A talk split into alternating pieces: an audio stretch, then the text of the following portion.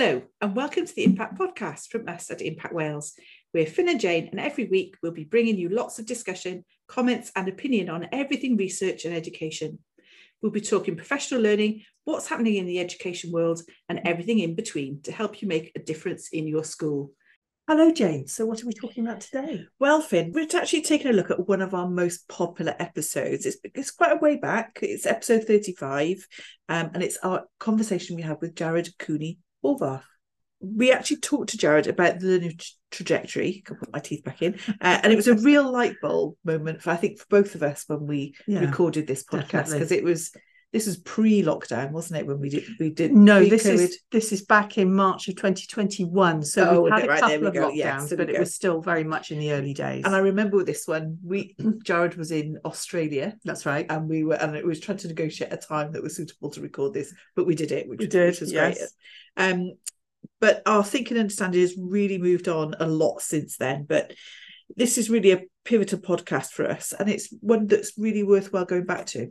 Absolutely, and I think that it's something to listen out for in the podcast. Is Jared's explanation of how people learn, and and what we know from research about how that learning happens. So have a listen.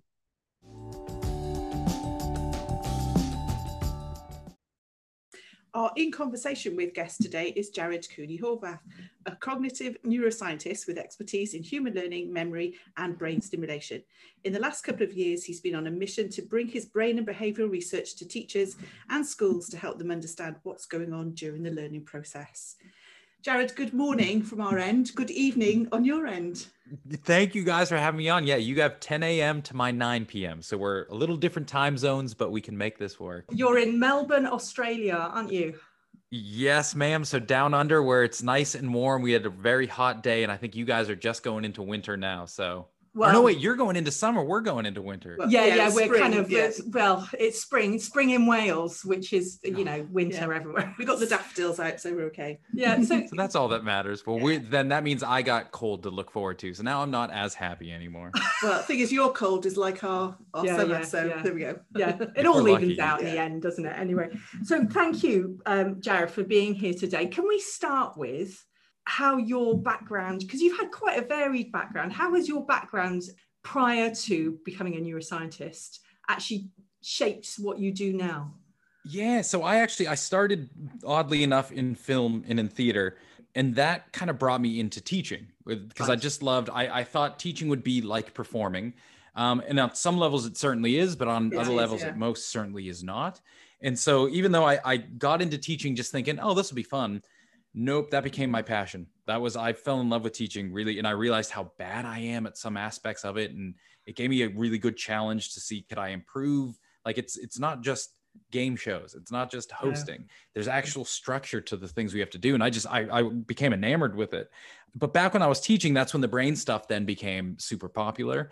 So i thought well cool that's another tool i can use right? If i know the brain that'll help me be a better teacher. And what was only meant to be about one or two years at uni has now blossomed into 15 years. Like it's kind of a black hole university. And I've just gotten stuck in it. And I have every intention of getting back to the classroom at some point once I wrap all of this stuff up.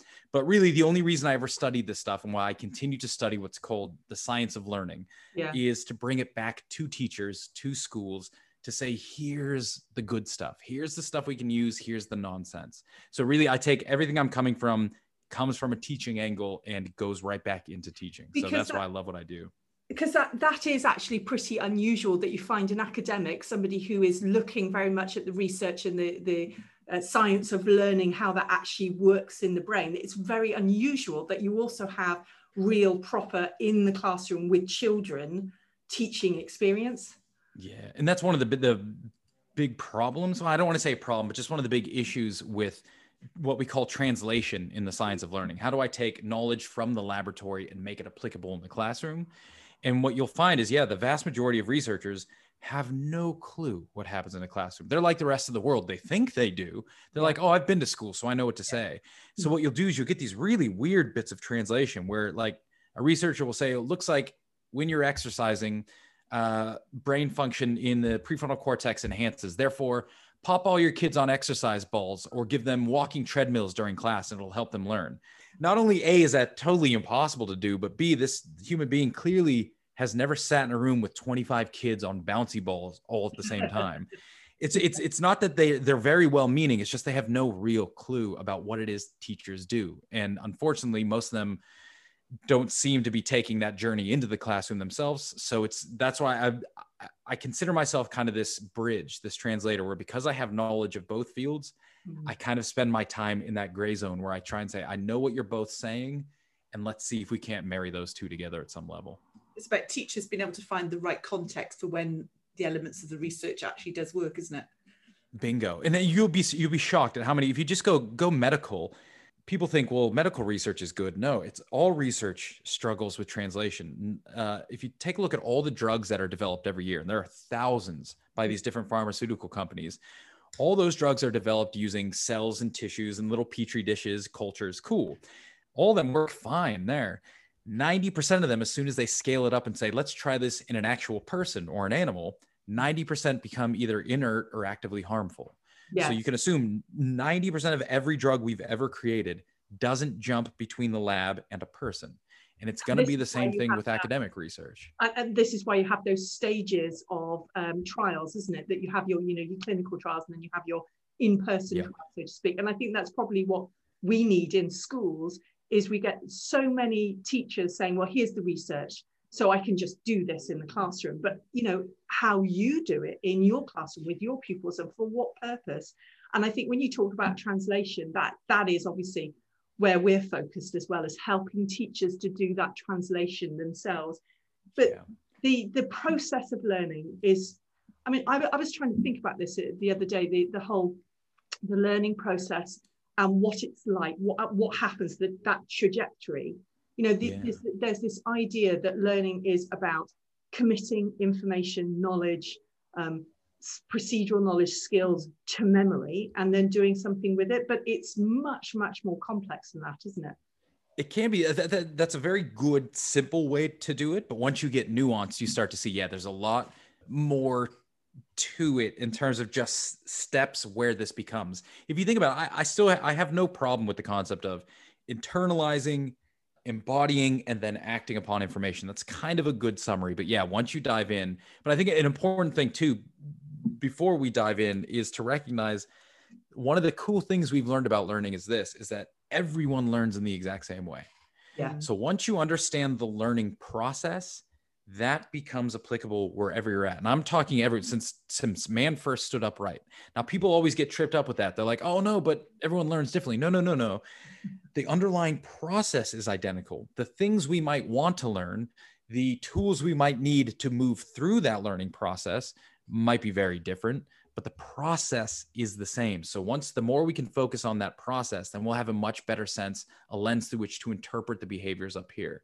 Um, and a good just kind of parallels to think about it like this is everyone digests in exactly the same way. Yeah. The digestive system isn't magically different for different people.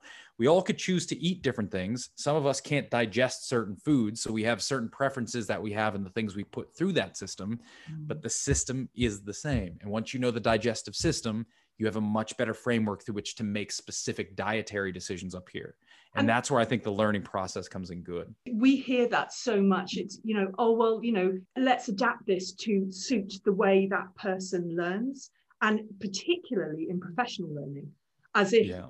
teachers learn in a different way to the children in their classroom and like you say it is the same it, trajectory it's about how teachers have to readdress some of the some of the research that's been out there previously, things like learning styles and growth mindset, and mm. actually mm. Looking at you know taking the elements of it and what it how it actually works in their context. And I think yeah. there's teachers tend to schools and education tend to sit on the get on the bandwagon of these.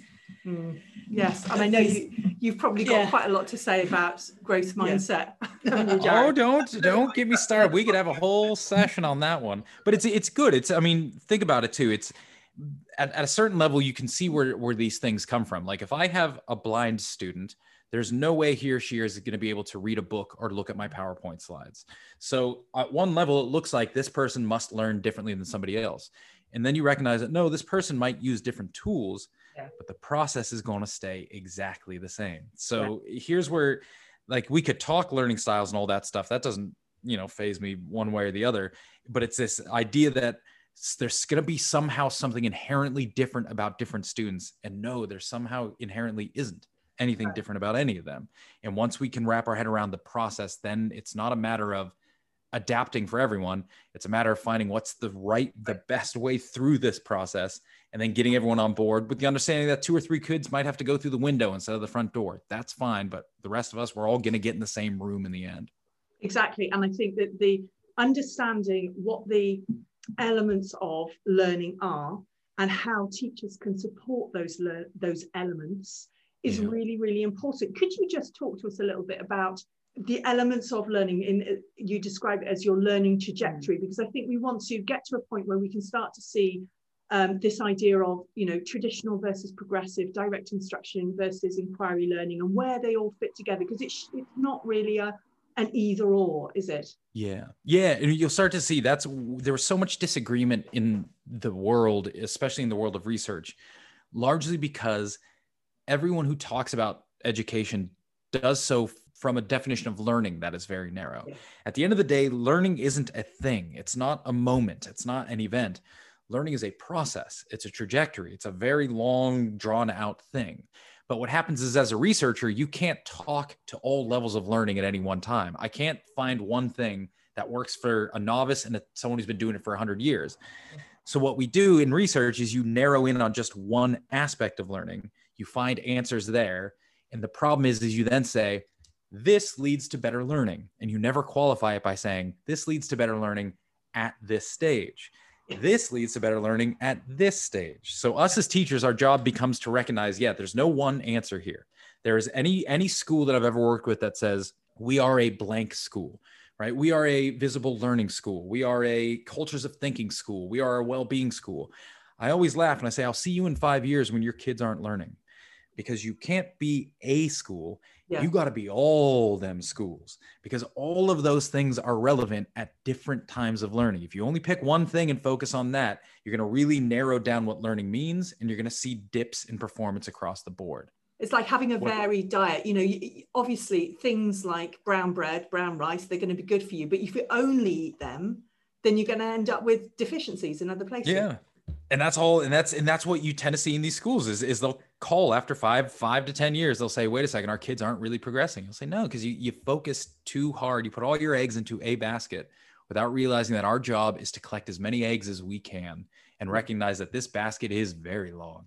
Sorry can i just reference yeah. the curriculum for wales here now? Because i think this is a an argument in wales. We had this whole thing about uh, knowledge versus skills and which were more important and what should mm. schools be focusing on and it is both of them but the, yeah. the idea that we've got a particular way of doing things that it needs to be pupil voice and it needs to be pupil led and there needs to be inquiry learning that is only one element as you say of this much more varied diet and the, you know what's right at the right time and having that uh, understanding that uh, the learning trajectory is something that grows and develops as yeah. the understanding develops, isn't it? Bingo. And I, and I think that's a, a, a good way now to, to, to kind of let, let me lay this out for the listeners so you can start to piece these things together. So, and that's a great idea. The, the knowledge versus skills, where does all this fit in? Ah, so if you think of learning, you can kind of break it into five chunks is what we'll say. Okay. The first is what we'll call surface learning. And surface learning is just the pure input of facts. This is where you develop your knowledge. This is where you build what we call semantic memories for unique information, ideas, facts relevant to whatever field it is you're learning. And believe it or not, a lot of people think, well, this is the boring step, or this is the step we can most often skip because, hey, we got Google. Why do we need to memorize or learn any of these things? A sad, well, not a sad, but a scary, no, not even scary an interesting blip of human cognition is everything we do hinges on our long-term memory every skill we have every ability we have i don't we're the most creative the most critical thinking whatever you want to say all these skills are all of those skills emerge from the information we have in our long-term memory. If you do not have facts or skills in your, or excuse me, facts or knowledge within your long-term memory, then there is no skill to emerge. There is no creativity to be had. This is why Michael Jordan can be creative as heck on a basketball court. But if I ever brought him into my lab and said, I need you to dissect this brain, but think of a new way to do it. You have no clue. Why? Because he's not creative? No, because step one of all learning is facts, knowledge, surface learning. If you skip surface learning, nothing happens really after that. There's a lot of busy work. Kids will do a lot of stuff, but they won't learn a ton of stuff. So, this is where you start to see if all learning begins with information, with facts, and the semantic the creation of semantic memories of those facts, then something like direct instruction makes a whole heap of sense at this stage of learning. Yeah. Something like uh, recall quizzes or or um, retrieval practice makes a whole heap of sense at this level of learning. But it's important to recognize that this is now not where learning ends. Once you get past this surface stage, you now move through what we call three levels of deep learning. Yeah. So just to be simple, we're going to call them deep one, two, and three. Cool.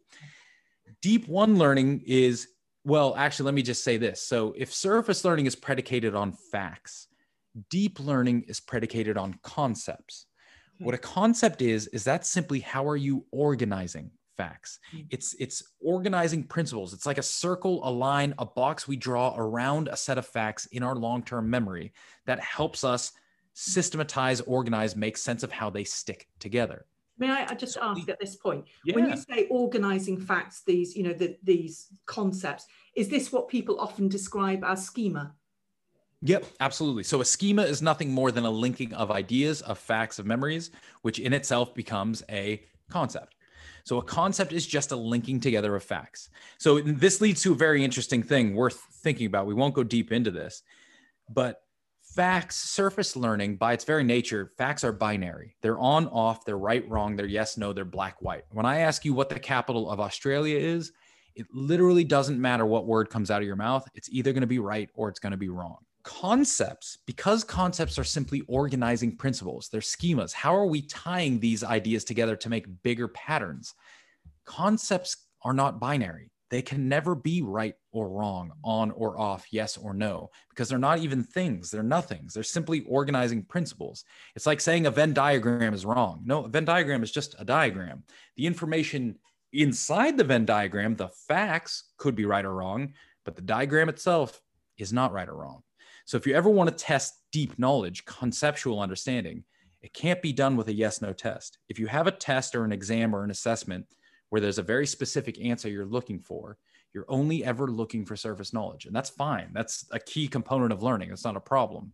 It's just we can't ever mix that up and say, I'm testing deep learning now. I've got a standardized test of deep learning. Anything that's standardized, you're not looking at deep learning because there can't be a right or wrong there.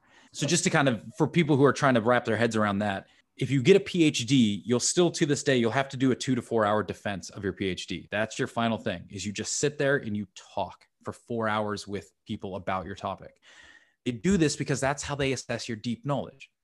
They don't come in with a priori ideas of what they need you to say.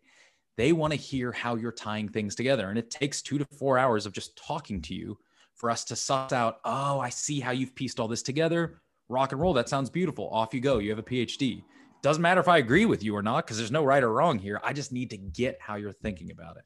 So that idea of a dissertation, that's a good example of kind of this. How do you look at deeper learning thing? So if we were talking about this in, in a classroom uh, situation, we've got the surface level learning, which is yep. direct instruction fits really nicely with that. We've got retrieval practice. We've got those kinds of things going on at that stage. But yep. then when you're starting to think about building schema, building um, conceptual understanding, in the Welsh curriculum, we have uh, what's called the what matters statements, which kind of underpin everything, which are conceptual. We are talking about things more linked with inquiry learning and those kind of exploratory um, yeah. processes as opposed to kind of transmission processes. Bingo. Here's where if you if you had to sum up deep learning, it's in what it does is it's thinking. Here's where you think. You've taken all this time to put a bunch of information into your head. Deep learning now says, cool, what are you going to do with it? And you start to see that's where inquiry, project based learning comes in. Project based isn't good for teaching kids facts. Like we, we did this at university. Um, the uni I work at, turned the medical school went project based from day one. They're like, hey, project based learning is good for learning. Let's let's do that here. So medical students from the very first day were getting symptomologies and they had to diagnose things and they were getting just and it was like, cool, solve all these problems. And as you can imagine, learning during those two years tanked. It was so bad yeah. uh, to, to the point where it's scary, where if you see people with that, if you go to a doctor and they have the degree from our school on their wall from that year, I'm like, no, go away. Can I see another doctor, please? But what happened was they, they said, okay, they finally came and consulted us. And we said, no, what you, those kind of project based learning, that's done for conceptualization. You, you need the knowledge first. Trying to just explore ain't great for learning. If that were the case, then as soon as we all had computers, we all would have become geniuses. Mm. But no, when all you have is information and facts, people don't really know what to do with it. Looking through it doesn't help me organize it, make sense of it. So what they do now at my uni is year one is front loading. It's just dissect a cadaver, learn, learn, learn, do those memorization of your textbooks. Kids still hate it. But then year two, they start project based learning with the idea that these projects are helping you organize all that information you now have in your brain. It's not meant to teach you, it's meant to help you think about this stuff. Ah, so yeah. now we get into deep learning. So if deep learning is concepts, you've got three levels of deep learning. Deep one is concept formation. This is where we actually form our categories around our facts and we start to see what are the bigger patterns. So here, here's where things like summarization, um, concept mapping, uh, the ability to write headlines or turn something into a tweet or active reading. That's where all these things come on. We're doing, taking all this information and we're trying to see what's the bigger pattern. How does it all glom together? Deep level two, then, is once you formed your concepts, now you've got to change your concepts. Now you've got to recognize because concepts aren't real, they're not a thing, you've got to be able to contextualize them. The same concept on Monday could be these facts, but on Tuesday over here in this county, it could actually be these facts. But on Wednesday over here in New Zealand, it could be these facts. Concepts change. Even if facts don't, concepts can move, can, me- can bend, can morph. So, yeah. this whole level of learning then is now that you think you've got it all set, how are you going to bend and play with your concepts? Yeah. Here is really where things like debates and a lot of that kind of counter examples stuff will come in is kids are doing well we've got a um, project going so like let's let's say we're doing a project where the school has a big table and every kid has an avatar and all we do every day is one hour we're developing a world and we're applying our knowledge that we're learning to this world. What deep level two would be after a couple of weeks kids are building a world they all have jobs maybe there's money and they're all having a good time and the teacher says uh-oh hurricane and just blows over half of the stuff.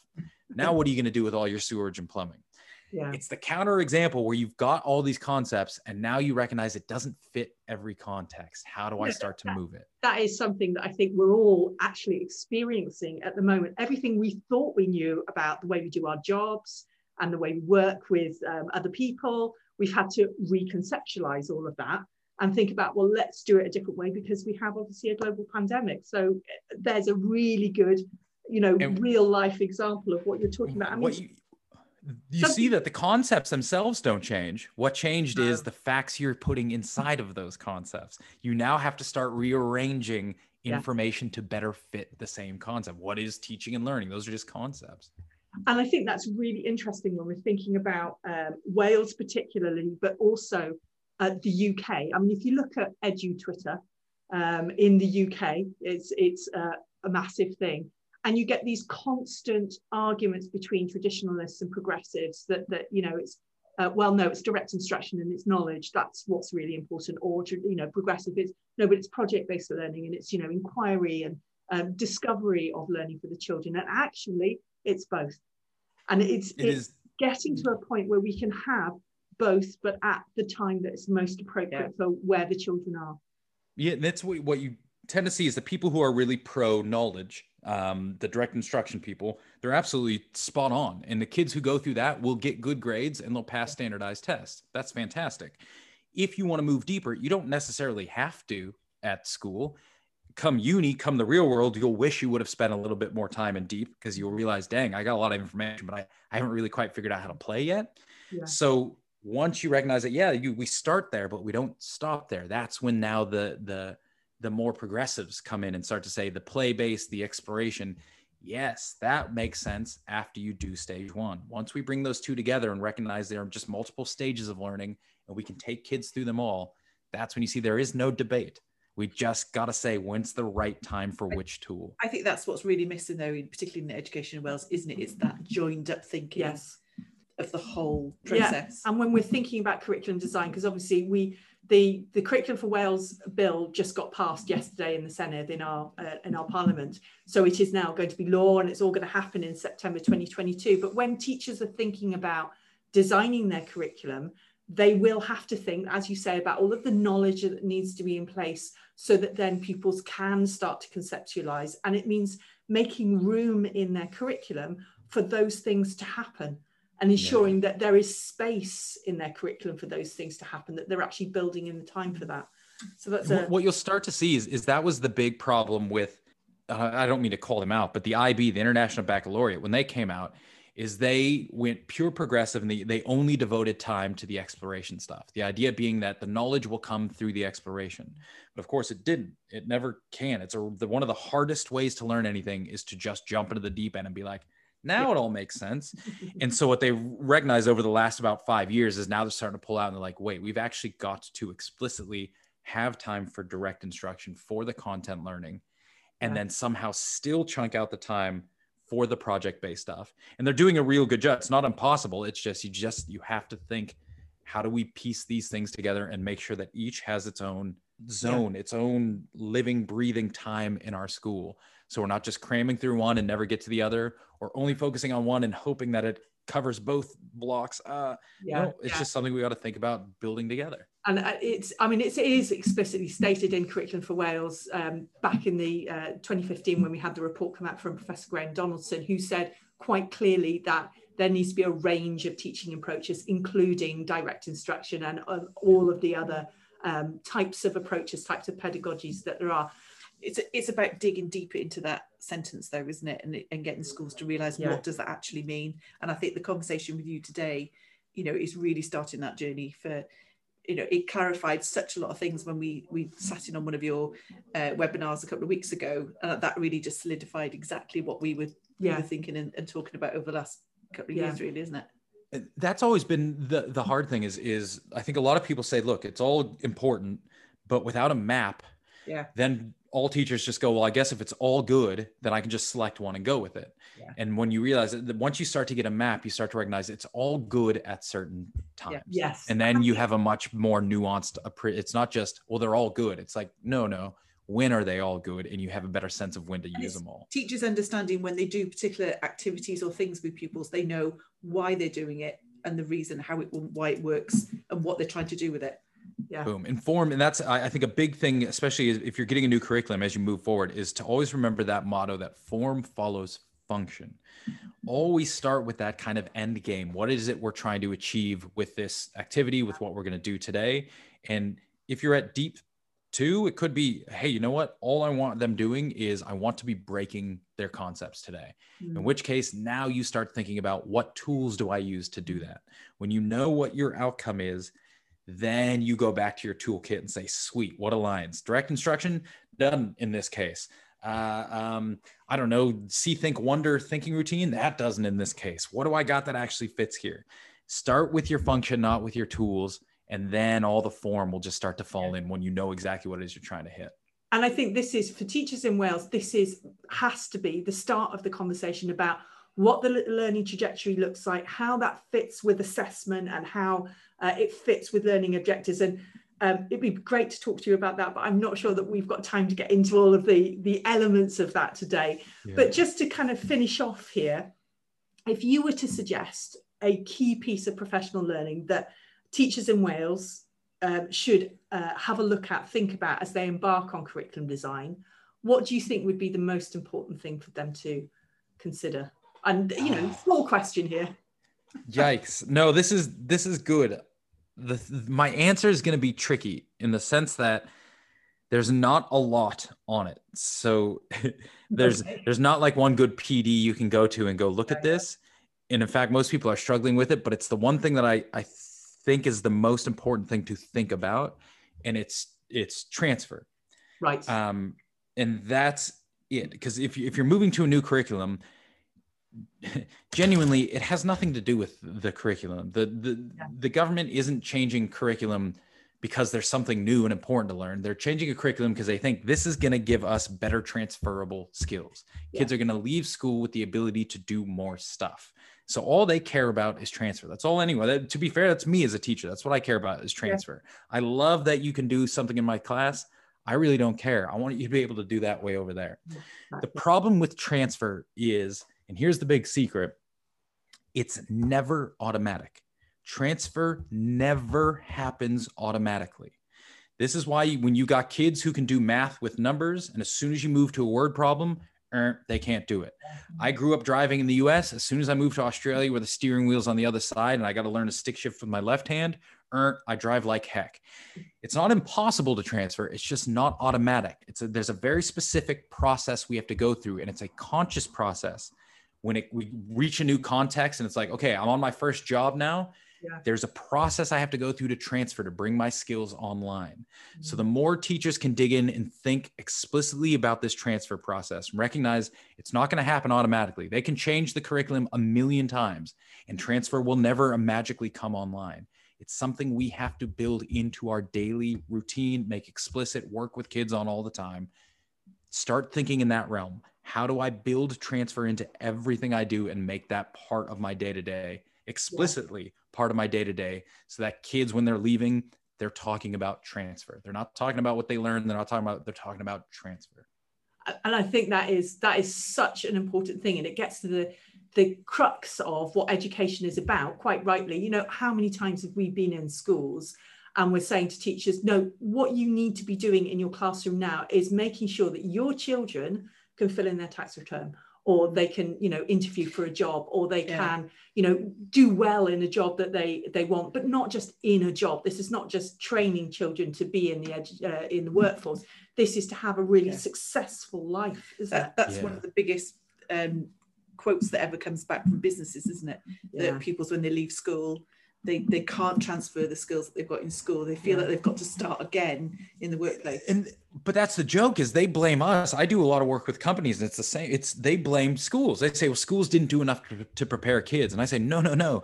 You didn't do enough to allow transfer to come into your workplace. What they do is they'll hire a kid and they'll, they'll give them like a two week onboarding program and say, all right, get to work. no, No, transfer is an explicit pro- i don't care how deep your skills are at university as soon as you change context there is a process you have to go through to Yeah. bring your skills back online there it's like this is going to sound silly but i'm working on a on a documentary someone asked me to do a piece on genius Yeah. and i said cool and they're like you know a lot about learning stuff i said yep do you know a lot about genius I said nope but i'll get it They're like all right so cool we'll talk to you in a couple weeks I said no you'll talk to me in about four months Yeah. why four months because that's how long it's going to take me to transfer all of my skills and knowledge about learning and neuroscience into this very specific new context, which is genius and prodigies. Why is it going to take four months? Because I know how to transfer. And Yes. because I know how to transfer, it's only going to take me four months. Yeah. Whereas if I tried to half-ass this and went through a two-week onboarding and then just tried to, it takes, and we see this this data all the time.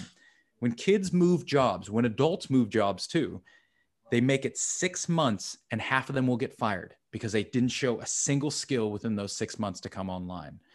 And the ones who actually do demonstrate success and bring their skills online takes them anywhere between 16 and 24 months, two years before mm-hmm. they be- begin bringing on their skills. Why? It's because the job doesn't focus on transfer. If you would give me four months at the front, well, after you hire somebody, give me four months, I'll get them up to speed in four months, transferred, ready to go, instead of two years where you're just trying to play with it and half-ass it, and maybe they'll get it.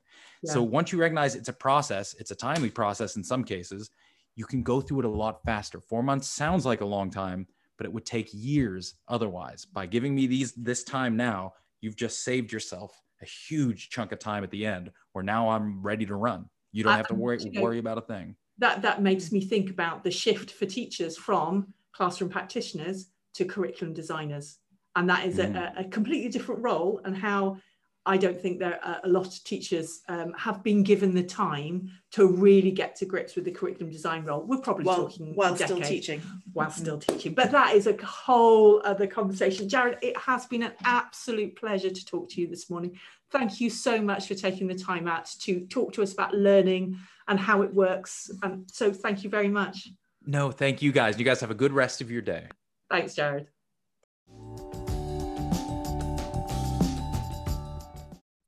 I'm so glad we took the opportunity to go back and listen to Jared talk about how learning happens again. As Jared said, learning isn't a single moment. Let's get really meta here.